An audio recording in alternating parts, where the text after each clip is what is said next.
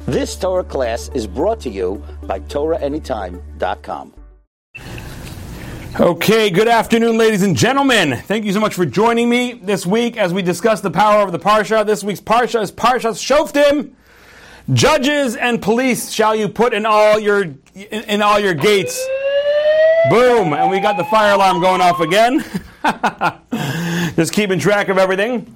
So this week's Torah portion, when the conversation on a national level is debating the pros and cons of uh, defund the police or not defund the police, the bottom line is, right now we've got the Torah telling you that you shall have shoftim, which is judges, vishotrim, and policemen in all your cities, because there's a recognition that without the protection of the police and the enforcement of the police, uh, there can be some serious, serious crises, as we indeed are seeing right now in many cities across the nation, where, which have started the process of defunding and are seeing murder and all sorts of other violent crime, as well as petty crimes, uh, larceny, grand larceny, on the rise. So, who do you call? You call Chase and Rubble on the double if you're into Paw Patrol. but otherwise, you call the Shoftim V'Shotrim, the uh, police and the judges that the Torah says you really should have a strong force uh, protecting your cities. Now, what I want to talk about today primarily is I want to talk about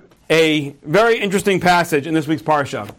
And this is where we get sort of the power of rabbinic Judaism from. Okay? So when I say rabbinic Judaism, it, it, there's only one Judaism, there's Judaism. But the power of the rabbis and their, their ability to have an authority comes from this week's Parsha. The exact uh, language is like this it's in Deuteronomy chapter 17, verses 11 and 12. It says, Al pi haTorah asher yarucha, according to the Torah Oh wait, I, I, didn't do all the. Did I thank you all for coming out? I don't think so. Thank you all for coming out. Thank you for the amazing staff of Yeshiva Beth Yehuda and Partners Detroit for allowing this to happen on a regular basis. And thank you to the amazing folk over at Torah Anytime. It's an app. It's a website. It's got tens of thousands, hundreds of thousands of hours of incredible Torah content.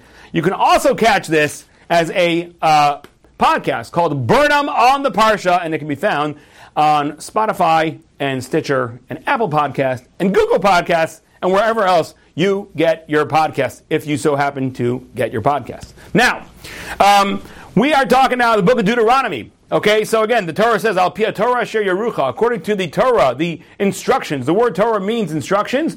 According to the instructions that they will teach you, Vala mishpat asher lecha, and according to the statutes that they will say to you, Ta'aseh, you shall do. Lo tasor min hadavar asher yagidu lecha yamin usmal. You shall not sway.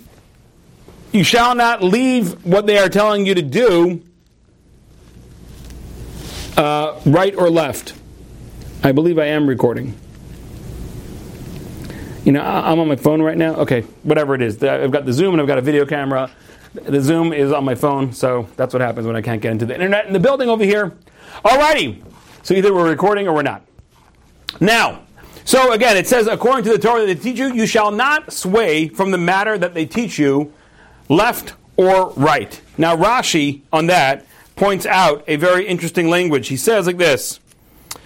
Here it is. Oh, actually, the verse before that, the verse before that, also in terms of context, is talking about it's talking about the great Sanhedrin, the Jewish Supreme Court, and it says, and you will do as they teach you from that place, i.e., from the Supreme Court of Israel, from the Sanhedrin, which is found on the Temple Mount. Um, you should be very careful to do whatever they teach you. Now, when it says you shall follow their words, do not sway to the left or to the right. Yaminu small says Rashi, quoting the Sifri quoting the Medrash, Afilo omer lecha al yamin shu small, val small shu yamin. Even if the rabbi tells you that your left is your right and your right is your left, then you should still listen to him. The kol shekain shomer lecha yamin yamin val small small. For sure, if he tells you that right is right and left is left. So again, here it, it seems to be the Torah is telling you, even if the rabbi tells you to do something that you know is patently wrong, right? He's telling you that right is left and left is right. You should listen to him. Okay. Now, there are there is much ink spilled on this, and this is actually a um, a, bone that ends up being picked and really helping to define what Judaism is. So I want to, this is a very, very fundamental piece, and I want to go through a few of the sources, the original, the Rishonim, the early commentators on this. Maimonides, the great Maimonides, Rabbi Moshe ben Maimon, he says the high court in Jerusalem is the main place, is the main flowing source of Torah Sheb'al Peh, of the verbal Torah. Again, we have the written Torah, which is the books, the books, of the, the books of the Scripture, and then we have Torah Sheb'al Peh, which we've spoken about in previous weeks, is the the uh, the written, the uh, oral law, and the heart of the oral law is Yerushalayim. Vehem Amudei Hahora, and the people in the great Sanhedrin, they are the pillars of deciding halacha, umehem chok umishpat yotze lechol Yisrael, and from them goes the law out to all the Jewish people. And the Torah had trust in them, and that's why the Torah says, whatever they say to you, God is saying, I have faith in the people that are going to be in that court, and you follow whatever they say. And whoever believes, continues Maimonides, if you believe in Moshe Rabbeinu and his Torah, chayev lismoch adas alem v'liishan alem, must be willing to uh, rely upon that court, the, the, the, the, Sanhedrin, the big court of the Jewish people, standing in the Beis HaMikdash, to determine what the law is and to lean on them. Okay. And then he goes on. Okay. Now, Nachmanides, another famous early commentator, he wants to focus a little bit more on the right is left, the left is right. And he says, we say that when it says they should, you shall follow whatever they say, do not sway from what they tell you, right or left, even if they tell you right is left and left is right. So he says something fascinating. He says, even if you're confident that they are wrong, Okay? Even if you're confident that the rabbis are wrong. You, you know that you know which hand of yours is right and you know which one of your hands is left. Right? That you're pretty confident of. So when they tell you that your right hand is your left hand and your left hand is your right hand, you know that they're wrong. He says, doesn't make a difference. Do like they teach you anyway. And don't say, how could I eat this forbidden substance? Right? They're telling me to eat this cheeseburger. Eh, I know they're claiming something about it, soy or whatever. I don't know. It's a cheeseburger. I'm looking at it. And they're telling me, no, you can eat it. How could I eat it? They're telling me to eat a cheeseburger. You got to trust them. Even if it gets to a point where there's a capital punishment case and they're ruling and you're pretty confident that they're getting it wrong and you're the executioner or whatever it is, like you've got to follow the words of this court. And he explains the following he says, when you, when you follow the words of the rabbis and you're eating what appears to be a cheeseburger, okay?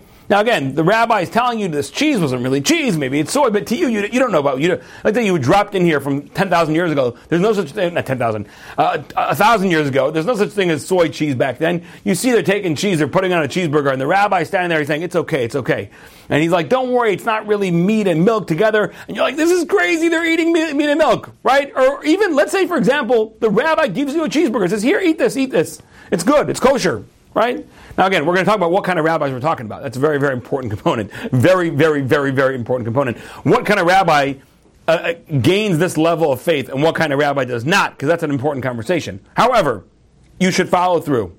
Now, listen to this amazing story, just to show you what it means. And the, the, the Ramban says, Nachmanides says, even if they're telling you to do something you know is so clearly wrong, the same way you, that you know you're right and you're left, you follow through and you say, This is what God commanded me. God commanded me to listen to the rabbis, the supreme court of the Jewish people. And the reason, explains Nachmanides, for this is because the Torah was written down, and there's going to be many di- different interpretations of it throughout the ages. That we recognize that as different people analyze the same text, you're going to have many different understandings of the same ideas, right? And the problem is, the Torah is going to end up being a thousand different Torahs because each rabbi is going to rule a different way. Therefore, we go by the rule of the Sanhedrin, and even if, God forbid, they made a mistake, it's better. There's a net benefit for the Torah that we all eat a cheeseburger, right? Or we all eat something that's possibly not kosher, and we follow and we have one Torah for the Jewish people rather than each person do ish kol enough. Each person does whatever they feel is right. In which case we lose the entirety of Torah and Judaism, and we have no sense of, of, of regularity and no sense of realism anymore. Let me tell you an amazing story. One of the greatest sages, one of the greatest sages to live in the last millennia, undoubtedly was the Vilna Gaon. The Vilna Gaon, Rabbi Elio Kramer, who lived in Lithuania. He was a very humble man, and, and the amazing thing is, he actually he lived in Vilna. Everyone knows this. That's, what called, that's kind of why he's called the Vilna Gaon. He lived in Vilna, but he was not the chief rabbi of Vilna. Now, a few doors down from him, there lived a tailor who was a very, very poor man. And one week, he scraped together enough money to buy a chicken for Shabbos. Ha ha! Wow, it's going to be a party this week. We've got chicken, which again, and this is a true story, by the way, which just shows you the wealth that we have. In the times of the Vilna Gaon, there was a tailor who, when he had enough money to scrape together and buy a single chicken for Shabbos, the whole household was like, it was like incredible. No way! This week we're having chicken for Shabbos. They were like, it was, it was incredible. The whole family was so happy. The, everyone's running around, bustling around. Tonight's going to be a special Shabbos dinner, a special Shabbos dinner. We're having we're having fleischigs. We're having we're having we're having some meat. We're going to have some real some real chicken at the dinner. Wow, everyone's so excited. And in the middle of all the chaos and the preparations, the wife, by mistake, puts a milchig, a, a, a milk uh, spoon, into the pot with the chicken. Who, who, who, who, all kinds of questions. Now, all kinds of questions. What is the status of the milk uh, spoon? When was the last time it was used? How clean is it? How cold was the stuff in the pot? How hot was the stuff in the pot? How much was in the pot? So on and so forth. And the husband, as soon as the whole house is like, oh my gosh, because if it's not kosher, it's not kosher. They got to throw it out, right? They got to throw out the entire uh, chicken soup, you know, chicken and chicken soup and whatever it was and they were so looking forward to it. But halacha is halacha, and they're ready to do what they got to do.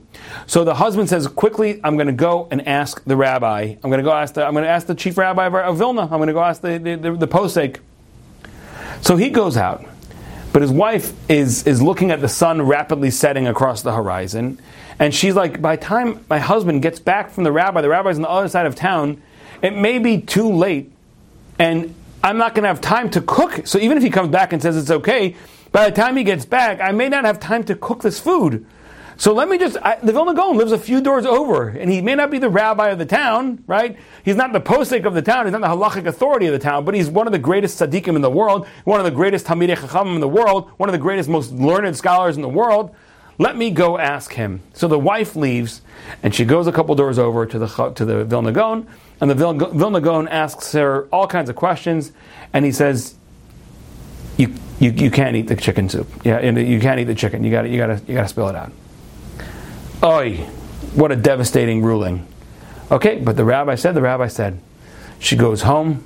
She picks up the chicken soup, the, the pot with the chicken and the vegetables and everything, and she's about to go and spill it outside. And as she's opening the door, her husband comes running in. Honey, it's amazing. Don't worry. The rabbi said it's okay. The rabbi said it's okay. Uh oh. What are we going to do now? What are we going to do now? The Vilna Gaon said not okay. The official rabbi of the town, the town posek, said it's okay. So they're really in an uncomfortable place. So the husband says, I'm going to run back. You, you just can let it keep cooking on the fire so it'll be ready for Shabbos. But I'm going to go run back to the rabbi and ask him what to do. I'll tell him straight up, like, we asked you, you said we should throw it out. We asked the Vilna Gaon, he said we should not. Uh, sorry, no, sorry. I, I asked you, you said we can keep it. We asked the Vilna Gaon, he said we should throw it out. What should we do? So the man goes back running to the rabbi and he says, Rabbi, Rabbi, what should we do? You know, you came, I came, I presented the question to you and you said that it's kosher, but my wife at the same time, not thinking I would have enough time to get back, she went to the Vilna Gaon and he said it's not okay. What did the rabbi say? The rabbi said, Don't worry.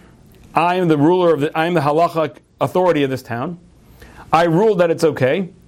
Go back home and tell your wife that the Vilna Gaon and I will come to have a little bit of the uh, chicken tonight.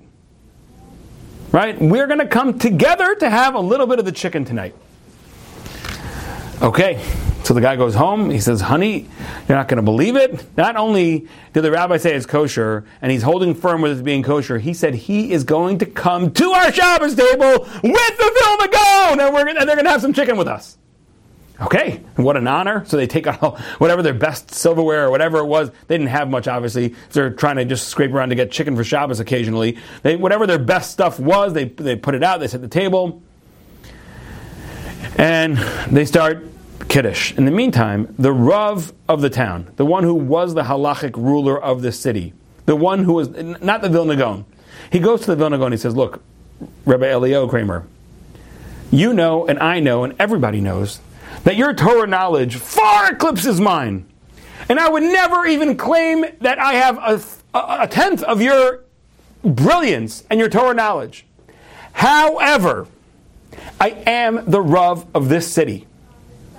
And if we go against my ruling, and, and, and, and people say, well, the Rav of the town said X, but the Vilna Gaon said Y, so we follow the Vilna Gaon, then I, you will have cut me off at the knees and I will be able to not have any effect on my community anymore. And let's remember that the Torah says, Al Pia Torah Sheyarucha, whatever the rabbis tell you, you shall not turn left or right, even if what they tell you is wrong. The halacha that the Rav Paskins is the halacha. Now, mind you, the rabbi is not saying, I think it's, I, I, I agree with you that it's not okay. I still believe, says the rabbi, that I think it's kosher, but just that I understand that I'm a nobody compared to you.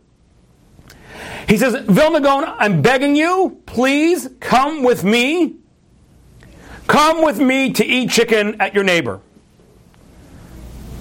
And the Vilna says, if you are poskening that I need to come and eat chicken soup with you, I will come and I will eat chicken soup with you. Now remember what this is. This is the Vilna Gaon, one of the greatest Jews in the last millennia and he clearly holds that halachically this chicken soup is not okay. But if the Rav of the town poskins that it is okay, that makes the reality. Even if the rabbi tells you al yamin shu small val small shu yamin, that the right is left and the left is right, okay. So sure enough, the Vilna Gaon, and by the way, there's stories like this in the Gemara. There's stories with Rabbi Gamliel and Rabbi Yehoshua where they had a dispute about what day was Yom Kippur, and Rabbi Gamliel, who was the Nasi, and because of that he had the power and the authority to determine law, he told Rabbi Yehoshua, Rabbi Yehoshua, you need to come to me on the day that you believe is Yom Kippur with your walking stick and your money belt in your, in your, in your hand, so that people recognize we, we cannot have a fractured Torah. We cannot have a world where this guy says A and this person says B and that person says, says C. That's a fractured Torah. Hashem wanted the preservation of the Torah. Hashem did not want the Torah to be split off into many hundreds of iterations, and therefore Hashem said, You will follow the rules that are handed down to you by the halachic authority in your area. And we don't argue that. So the Vilna Gaon and this rabbi go next door to get some chicken soup. What happens? I'm going to pause for one second. I got to get a water. Hold on one second, guys. My throat is just super dry. water bottles anywhere.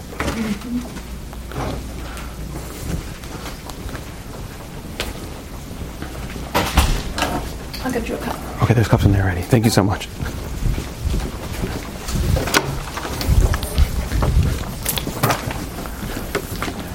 Okay, what happened? What happened? What happened? Well, what happened was like this. The Vilna Gaon and this rabbi come into the house. And as soon as they come in, there's a big commotion. All the children, they can't believe it. The rabbi of the town and the Vilna Gaon are in their house on a Friday night, in the middle of the Shabbos meal, and everyone's trying to make room for them. And in all the scrambling and scraping of chairs and moving around of things, a candle, which was made out of tallow, the way they used to make candles back in the day was from animal fats a candle which was made of tallow falls into the chicken soup. At this point, it renders the chicken soup 100% not kosher according to all opinions. Right? According to all opinions. So the rabbi, the rabbi of the town, he turns to the Vilna Gaon. He says, "I'm so so sorry. Clearly, Hashem was showing that I was wrong in the way I poskin, you know, in the, in, in the way that I ruled halachically. I'm so so sorry. I apologize. I apologize. I apologize. I apologize." The Vilna Gaon says, no need to apologize. You have every right to poskin. You have every right to rule the way you want to rule. You are the Rav of this town. I am not the posek of this town. I am not the halachic authority in this town. That being said, because I personally ruled that it was not okay, it was not really a good thing for me to eat. But I would eat it because you are the Rav of the town. But Hashem saved me and made it that the candle should fall into the chicken soup. And again, the candle was made out of animal fats, not kosher animal fats. And this way, no one had to eat. The chicken soup was not eaten, and the family had the great honor of having the the the, the, uh, the Vilna Gaon in their house, and that's how it worked out. But the amazing thing is that the Vilna Gaon was going to eat the chicken soup, even though he held it wasn't kosher. He held you should not eat it, but the halacha is the halacha. Okay. So that's how Nachmanides understands it. How does the Sefer HaChinuch, we've talked last week, we did the Book of Education. Baruch atah Adonai Eloheinu melech haolam she'akol niyeh Amen. Uh, okay, last week we did the Book of Education about the mitzvah of taking care of the Levi. Again, the Book of Education, the Sefer HaChinuch, was written anonymously in Spain, I believe, in the 1100s. So let's see what he says about this. Um, says the Sefer Chinuch that the reason for this mitzvah is because people have very different opinions, and you're never going to have consensus when you have many people arguing about the same thing. You're not going to have consensus, and the good Lord above knew that if the Torah was given over to each person to determine what they think it's going to be. We're going to have 800,000 different, you know, they say the famous like line, they say, you know, five Jews in a room and seven opinions. So like, you're going to have, you're going to have, uh, if you have 13 million Jews alive today, you'll have 17 million different Torahs. And therefore, again, says the Minchas Chinuch, the Sefer HaChinuch, HaKadosh Baruch Hu said, do not leave what they say to the left or to the right, even if they say that right is left and left is right, you follow their words. And it's better that there be one mistake that people end up living through rather than there be, again, it's almost the same language as the, uh, as Nachmanides. So it's better that we follow one mistaken ident- uh, law rather than we have a Torah that gets fractured into many parts. But then he adds the story of Tanuro shel Achnai, the serpent oven, Let's talk about the serpent oven. It is a very, very famous passage. Hold on, give me one more second. No, that's the wrong one to do.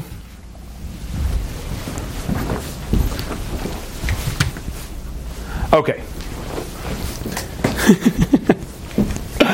Alrighty, serpent oven. Okay, here's a very famous passage in the Talmud, and it's found, right? Hi, Saffron. Did you learn about the serpent oven when you were in rabbinical school? I'm sure you did. I'm sure you did. This is a very, very misunderstood uh, passage in the Talmud, but it's important to learn. And the Sefer HaChinuch, the book of education, when uh, explaining this exact mitzvah, goes into the story of Tanuro shel Achnai, the serpent oven. I'm not going to get into the basis of the law. It had to do with an oven that was uh, became ritually impure and then you poked a bunch of big holes in it and you filled the holes in, is it still considered ritually impure? Did it become did it become pure again?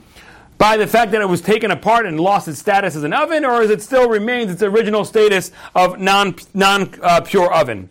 The, the Gemara says, "Vizehu tanuro shel achnai." This is the oven of the serpent. Ask the Gemara, "My achnai." Why is it called the coiled serpent. Amar Rav Yehuda, Amar Shmuel. Rav Yehuda says the name of Shmuel, Sheki Fud, Varm Kachnai Zevetimuha.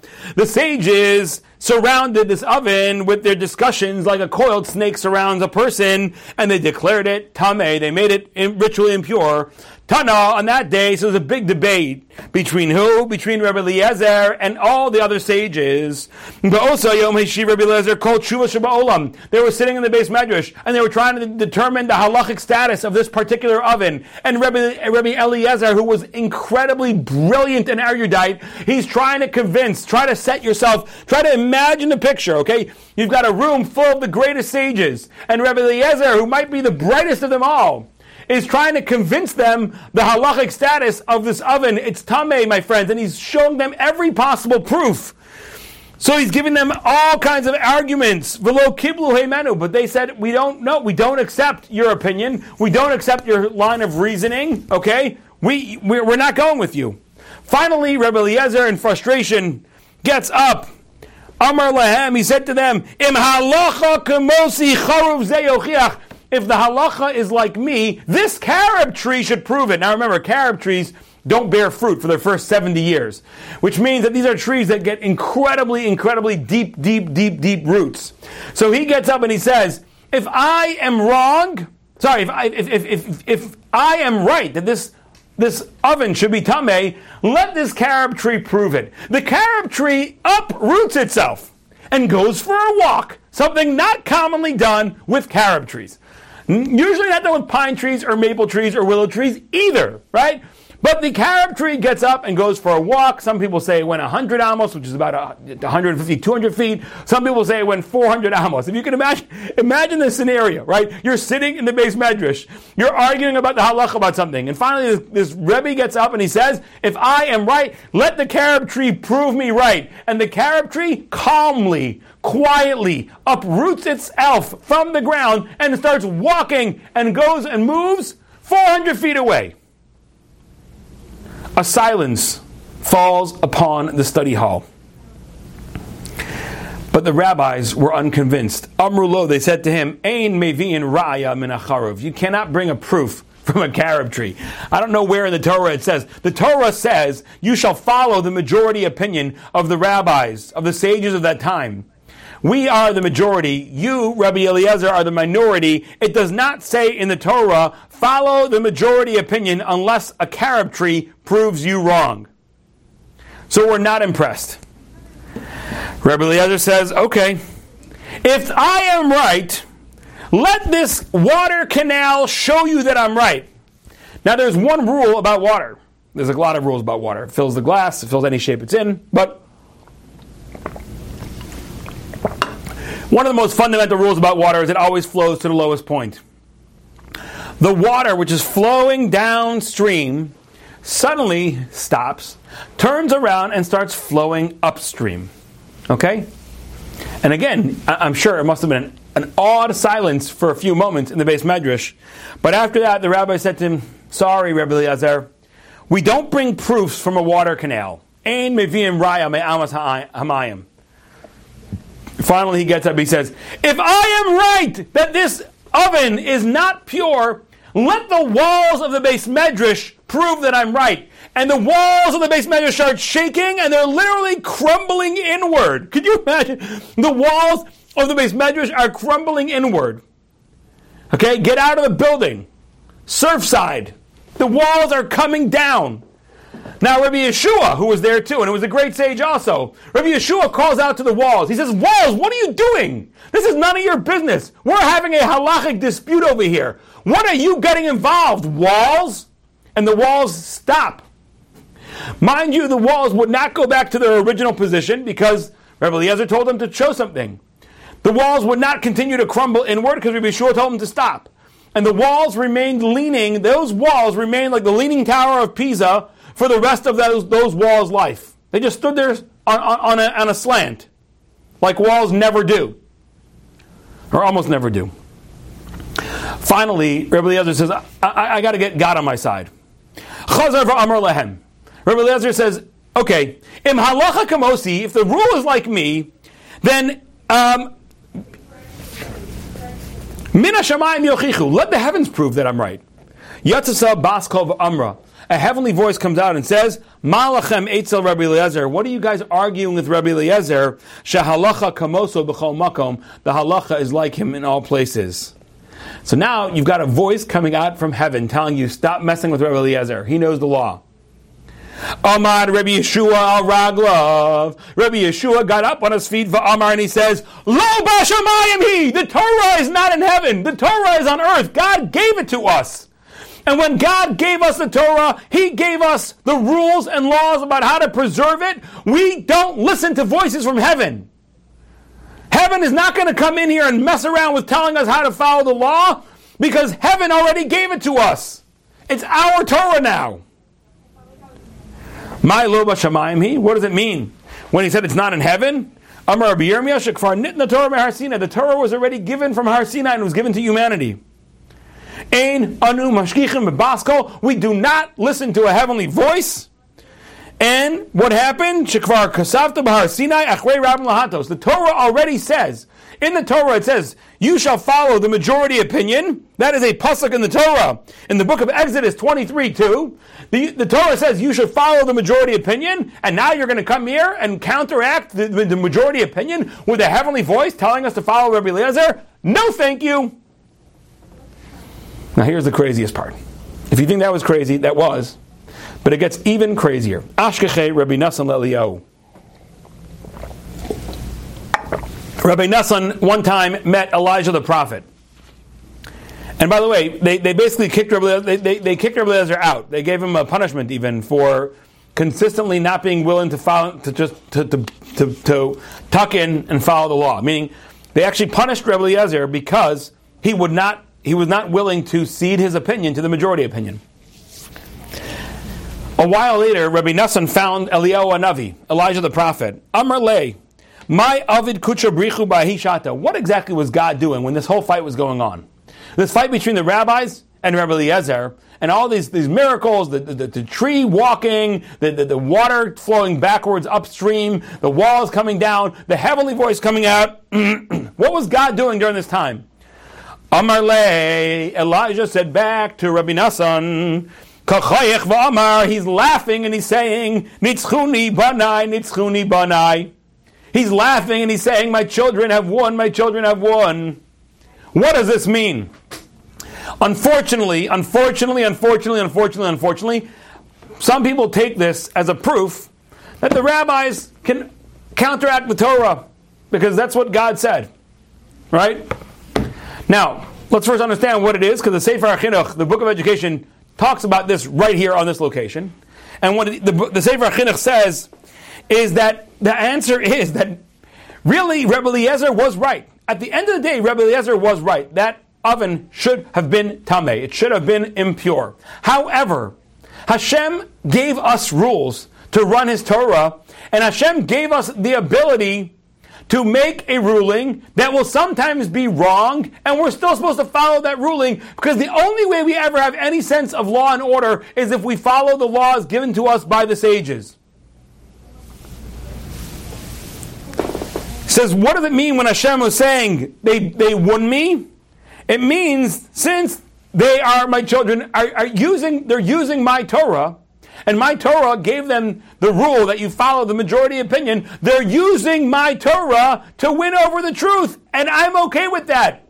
This was a test from Hashem. The whole story. This was a drill. You guys heard the fire, you know, fire alarm going off in the beginning of uh, this class when I, tur- when I tuned in, there was a fire alarm going off, right? How often do you have a fire drill in schools, right? In your schools, you have a fire drill all the time. Why do you have fire drills? Because when it's actually a real thing, you got to make sure you get it right. This was a drill. This was a test from HaKadosh Baruch Hu. Hashem knows that He told us that we're supposed to follow the majority opinion. That is what Hashem told us. If we would have followed Rabbi Eliezer, who employed all sorts of tricks, incredible, miraculous tricks, Water flowing upstream, trees uprooting themselves and moving away, walls crumbling down, voices coming from heaven. If we would have followed the words of Rabbi Eliezer, we would have been making a mistake. Even though we would have been doing the right, meaning the real halacha should have been like Rabbi Eliezer said. But we are supposed to follow what the rabbis tell us because that's the only way the Torah will be preserved throughout the generations. Now, if this is the case, then maybe the reform and conservative rabbis that use this as a proof that they can mess with the Torah, maybe they're right. You've got to follow the majority opinion. There are more reform and conservative rabbis today, and they say that you could drive on Shabbos. Okay? Again, we. Um, the, the, the, the, reform and conservative, conservative rabbis say you're allowed to drive on Shabbos, so maybe we should say, okay, the, the Orthodox rabbis say no. The reform and conservative rabbis say yes. Maybe you should follow the majority opinion, even if they might even be wrong, but you follow the majority opinion. The answer is who are the ones who get to be considered the great Sanhedrin? Who are the ones who get to be considered those who rule down these laws? Only people who maintain the validity of these laws. The Reform and Conservative movement, the Reform movement there are many rabbis in the Reform movement who are not sure if there is a God of Genesis. Like they're not sure if this world was created by God the way the story tells it in Genesis. And m- most Reform and conservative rabbis will tell you that they don't believe that there was ever a Sinai experience. There was ever a Sinai, uh, that God gave the Torah on Sinai. So the only people who count in this picture are the rabbis who believe in the Torah. If you don't believe in the Torah, then you don't have any authority to talk about it at all. Rabbi Eliezer and his chaverim and his colleagues, Rabbi Yoshua and, and, and the other great sages of that time, they were all people who were devout, God fearing, who followed the Torah to the letter of the law, did all of the mitzvos. They had a dispute about a halacha, and the answer is we follow the majority opinion. But if you've got a bunch of rabbis who tell you, well, I don't really know if there ever really was a Sinai experience, I don't, I don't really, I mean, there are rabbis, unfortunately, who were reform or conservative rabbis who will tell you that they believe that Moses never existed. That there was never an exodus from Egypt. That's all stories that were written down, mythological stories written down by maybe by Ezra the scribe or whoever it might be. So they don't get to be an authority. If you don't believe in the book, you got no say in the book. Now, mind you, if today you had a dispute, and look, look at the story, the story of, of the Vilna Gaon that I, I said earlier today. What a powerful story! Because here you have the Vilna Gaon, who was the greatest of the great in his generation, and yet he's saying, if the rabbi of this town ruled that this chicken is kosher and he wants me to eat it, I will go and eat it, just to show. Because that rabbi was a valid rabbi too. He may not have been as smart as the Vilna Gaon, but the whole idea of this mitzvah is the only way we have preservation of the Torah is if we follow the commandments of the rabbis, even when we don't think they make sense. There are many, many rules that the rabbis have given down regarding Shabbos, regarding all kosher, all kinds of halachas. And the minute we start saying, well, he says like this, but I don't follow that way, then you've lost it. As a matter of fact, all of halacha, the first, you know, when we talk about halacha, there, there's, there's the first sort of major, major source is the, uh, is the, the Torah. Okay, the Torah, the Jewish code of law is called the Shulchan Aruch, okay, which is the set table. The set table is based on a previous work, right, known as the Tur, the Arba Turim, the four pillars, okay. They, the four pillars were put together by the son of the Rosh, okay, the son of the Rosh. And what he did is he took the opinions of three great scholars, Rabbi Yitzchak Alfasi, the Ramban Nachmanides, and his father, the Rosh. And whenever there was any dispute in law, he went like the majority of them, often ruling against his father. But that's, that's the way he created the Jewish law. So, Jewish law, bottom line, the sanctity and the continuity of Torah is when we follow the sages' teachings, even if it seems wrong to us. And by the way, they may even sometimes make a mistake, and that's okay too. We're better off following people who occasionally, as human beings, will make a mistake, but we follow them with absolute, absolute certainty even though once in a while we'll get something wrong, versus we don't follow them, in which case we're all getting stuff wrong all the time and the Torah falls apart. So that is a very, very important law, and that's what really brings us to something, you know, there, there's something called Das Torah. Das Torah means I can ask the Torah, so to speak. H- how do I ask the Torah a question? If I take a chumash, here's a chumash, right? Torah, please, uh, should I send my kids to this camp or that camp? Should I send my kids to this seminary or that seminary? Nothing. No. You know what you do? You go to the people who spend nights and days, who spend their entire lives poring over these books. You know, and, and, you ask them. Recently, I was at a Kiddush this past week. I was at a Kiddush this past week, and I meet somebody that I had seen. I don't. I'm not sure exactly where I'd, I'd run, th- run run in with him before in the past, but I knew him in the past. I reckon, definitely reckon. I have a terrible memory, like really, really bad. So I'm, I'm, pretty decent with remembering faces, but not names or like any kind of connection. So like I'm like, oh, I, have seen that face before. So I, I, knew him for sure, and I asked him, hey, how's it going? Whatever is good. I say, what are you up to? He's like, I'm, a, I'm in my second year of rabbinical school. Like I'm going for uh, smicha. I'm going for you know ordination. I said, wow, that's beautiful. I said, I said are you are you at YU? Because you know he was dressed in a more of like a like a, a, YU type of dress, if you know what I'm saying, like a blue shirt on Shabbos. Not, it's totally fine, but most guys who are learning in Brisk and other you know and, and Mir and, uh, and and Lakewood are not wearing a blue shirt on Shabbos or during the week for that matter. So I said, are you at, are you at YU? Because YU has a very you know a very famous smicha program. He says, no, I go to Yeshiva X. I don't want. I'm not going to name it right now. Um, and I was like, okay, I never heard of it really before. So I said, oh, I, I've never heard of that before. Where is it? He said where it is. It's somewhere in Manhattan. So I, I, wasn't really sure. I think he himself then said it's like we're almost like our own denomination, something, something to that effect, right? He said we're almost our own, own denomination. So I said, I said, where? Yeah, I said, where do you guys slot in? If like YU is over here, and then there's another yeshiva, there's a, another place that teaches rabbinical students uh, in a place called Chovevei.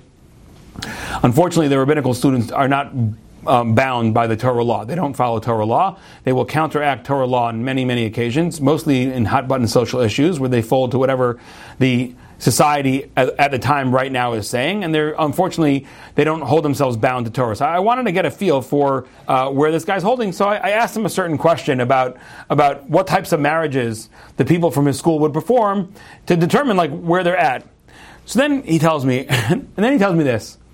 I, I, said, what do you mean when you say that in certain ways you're more stringent than Chovevei Torah, in certain ways, ways you're more lenient? And he says to me, he says that we have egalitarian prayer, right? So men and women praying together in the same synagogue.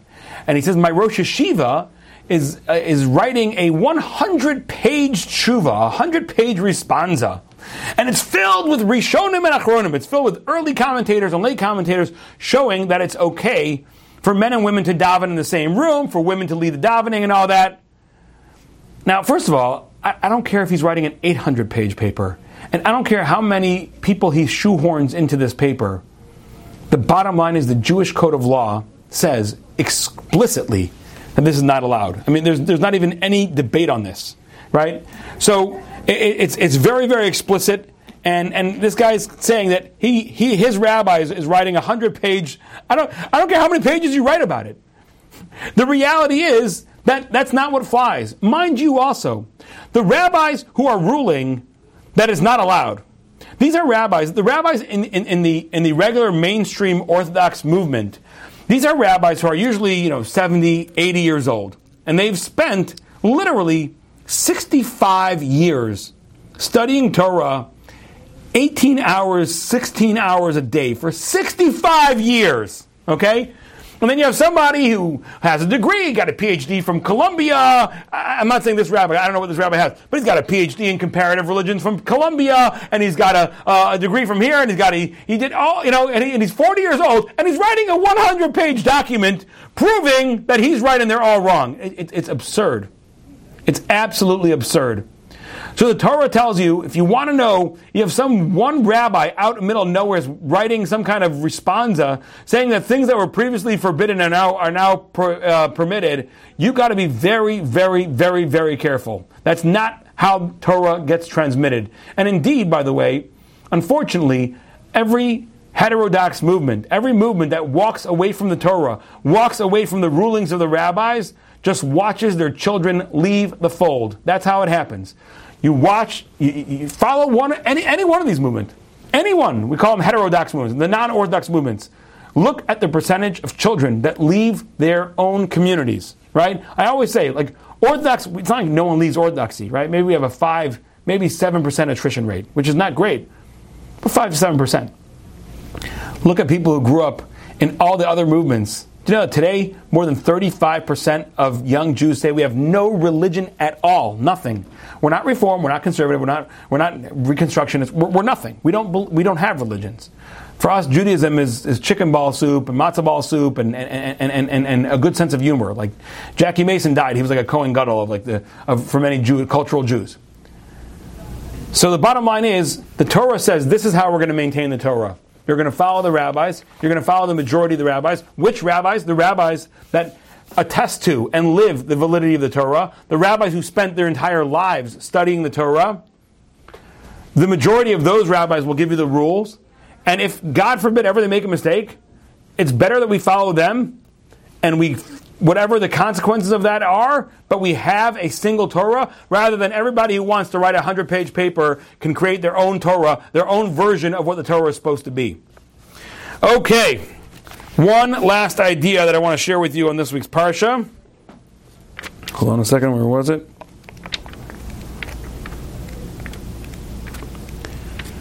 One last idea that I want to. Sh- yes. Very important. And the end of this week's Torah portion is a law called Egla Arufa. Okay? It's a very strange rule. It says the following If you find a dead body, okay, in middle stranded uh, uh, off the side of a road, okay, in the middle of the 75, you find a dead body on the side of the road, on the 75. The 75 is an interstate highway in Michigan. Actually goes all the way down to Florida. So anyway, it's pretty cool. It actually vertically cuts across the entire United States from, from northern Michigan all the way down to Florida. So, you find a dead body on the 75, and we don't know where it's from. So, what does it say? The Torah tells you that you have to get together the sages from the surrounding towns, and they measure to which town is the body closest. Okay? They determine the body is closest to, uh, I don't know, Flint. They determine the body is most close to Gaylord, Michigan. Or, you know, uh, any, whatever, any town along the 75. The Bay City. Okay? They determine it's closest to Owosso. The rabbis of Owosso then need to take an animal, a, a little calf, excuse me, and they bring it down to a, a barren area and they, they bring sort of a sacrifice of, the, of this animal, and they say the following statements.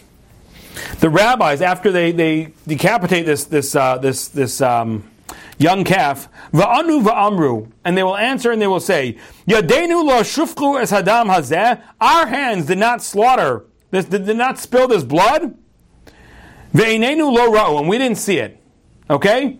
We did not see it, and we did not, uh, our hands, so, so we're, we're not involved in this. Kaper la'amcha Yisrael shepadisa. Please Hashem atone the Jewish people that you that you that you uh, redeemed. V'al titain dam naki b'kerev amcha Yisrael. Do not place innocent blood on the hands on, on our hands. V'nichaper lahem adam, and it will cause an atonement for them. So, so what's going on? What's this? Ask the the, the, the, the commentators, and indeed the Gemara asks. The Medrash asks, does anybody think that the rabbis were the ones who killed him? What, like the chief rabbi of Owosso, Michigan, right? You know, trying to figure out his closer. Let's, let's, let's say Cleveland and, and, and, Detroit, two major Jewish communities.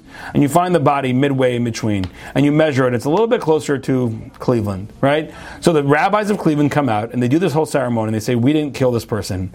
Does anybody think that the rabbis of Cleveland killed this person? Nobody thinks that for a second. But the answer is, what that means is, is what they're saying is that we didn't treat him inappropriately. What does inappropriately mean? Inappropri- inappropriately means, here we go, also alev shezikne bezin shofchi damim asks Rashi, quoting the Medrash, does it occur to us for a second that the rabbis in Cleveland killed this person? Ela lo re'inuhu upatrunu below mizona below levia. We did not see him and let him leave town without getting food and without accompanying him. Which means if he came to our city before he left, we made sure that he had food in his bag and we walked him out of the city. Now, food in his bag, I understand, because if you're afraid maybe he died of starvation, right? Maybe he died of starvation. So you have to say, no, he had food in his bag. We made sure he didn't. We don't. We don't let people leave our city without having some food. Okay. But what about what about the walking him out? What's that all about? Right? They say, we didn't have him come to our town and we let him leave without walking him out. What's walking him out going to do for anybody? And the answer is when you walk somebody out and you treat him like he's important, he feels important. He walks out of the town with his head held high because, wow, they just treated me like with such respect. And because of that, other people who see him will have more respect and fear for him. Meaning, there are robbers and bandits out there. There are bad dudes out there who want to hurt people, who want to molest people, who want to rob people. And they have a very, very good way of seeing who's got low self esteem. Who can we attack and they're barely going to be able to mount a defense for themselves because they don't even believe in themselves? And that's who they pick on if we don't walk somebody out of town, if we don't show him respect, then he leaves town, he feels dejected, he feels down and lowly and depressed. And those robbers who are sitting up in the canyon watching as people leave town, oh, look, look, look, look, this guy, this guy, this guy's ours. This guy's a sucker. This guy's feeling really bad about himself. We'll be able to overcome him easily. And they pass the looking glass around, they pass the telescope around. All the other bandits look and they all agree, yeah, yeah, that, that's our guy today. We're going for him. What does this teach us? Rav Henoch Leibowitz, Shlita, uh, uh sorry, Zatzal, Rav Henoch Leibowitz, the great Rosh Yeshiva of, of uh, Chofetz Chaim, he says what this, what this teaches us is that you can sometimes give somebody more support by verbally acknowledging him and showing him respect than you'd give him by filling his basket with food. I, I think this is so important. Children are so vulnerable today. Children are so vulnerable. There's, there's just bad people out there, unfortunately. There's child molesters, and there are people who are, are just abusive.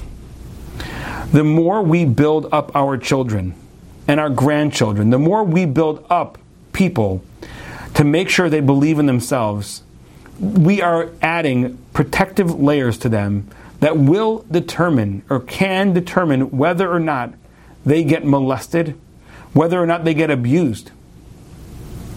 When a parent raises a child and is constantly, constantly criticizing them, them, that is a child that is much more likely to get into an abusive relationship, to end up marrying a husband or wife who will do the same to them, who will constantly be criticizing them, who will constantly be critical of them because that's what this person is used to. That's what that's that's what that's what they're expecting out of life, and people sense that, and and they end up doing that.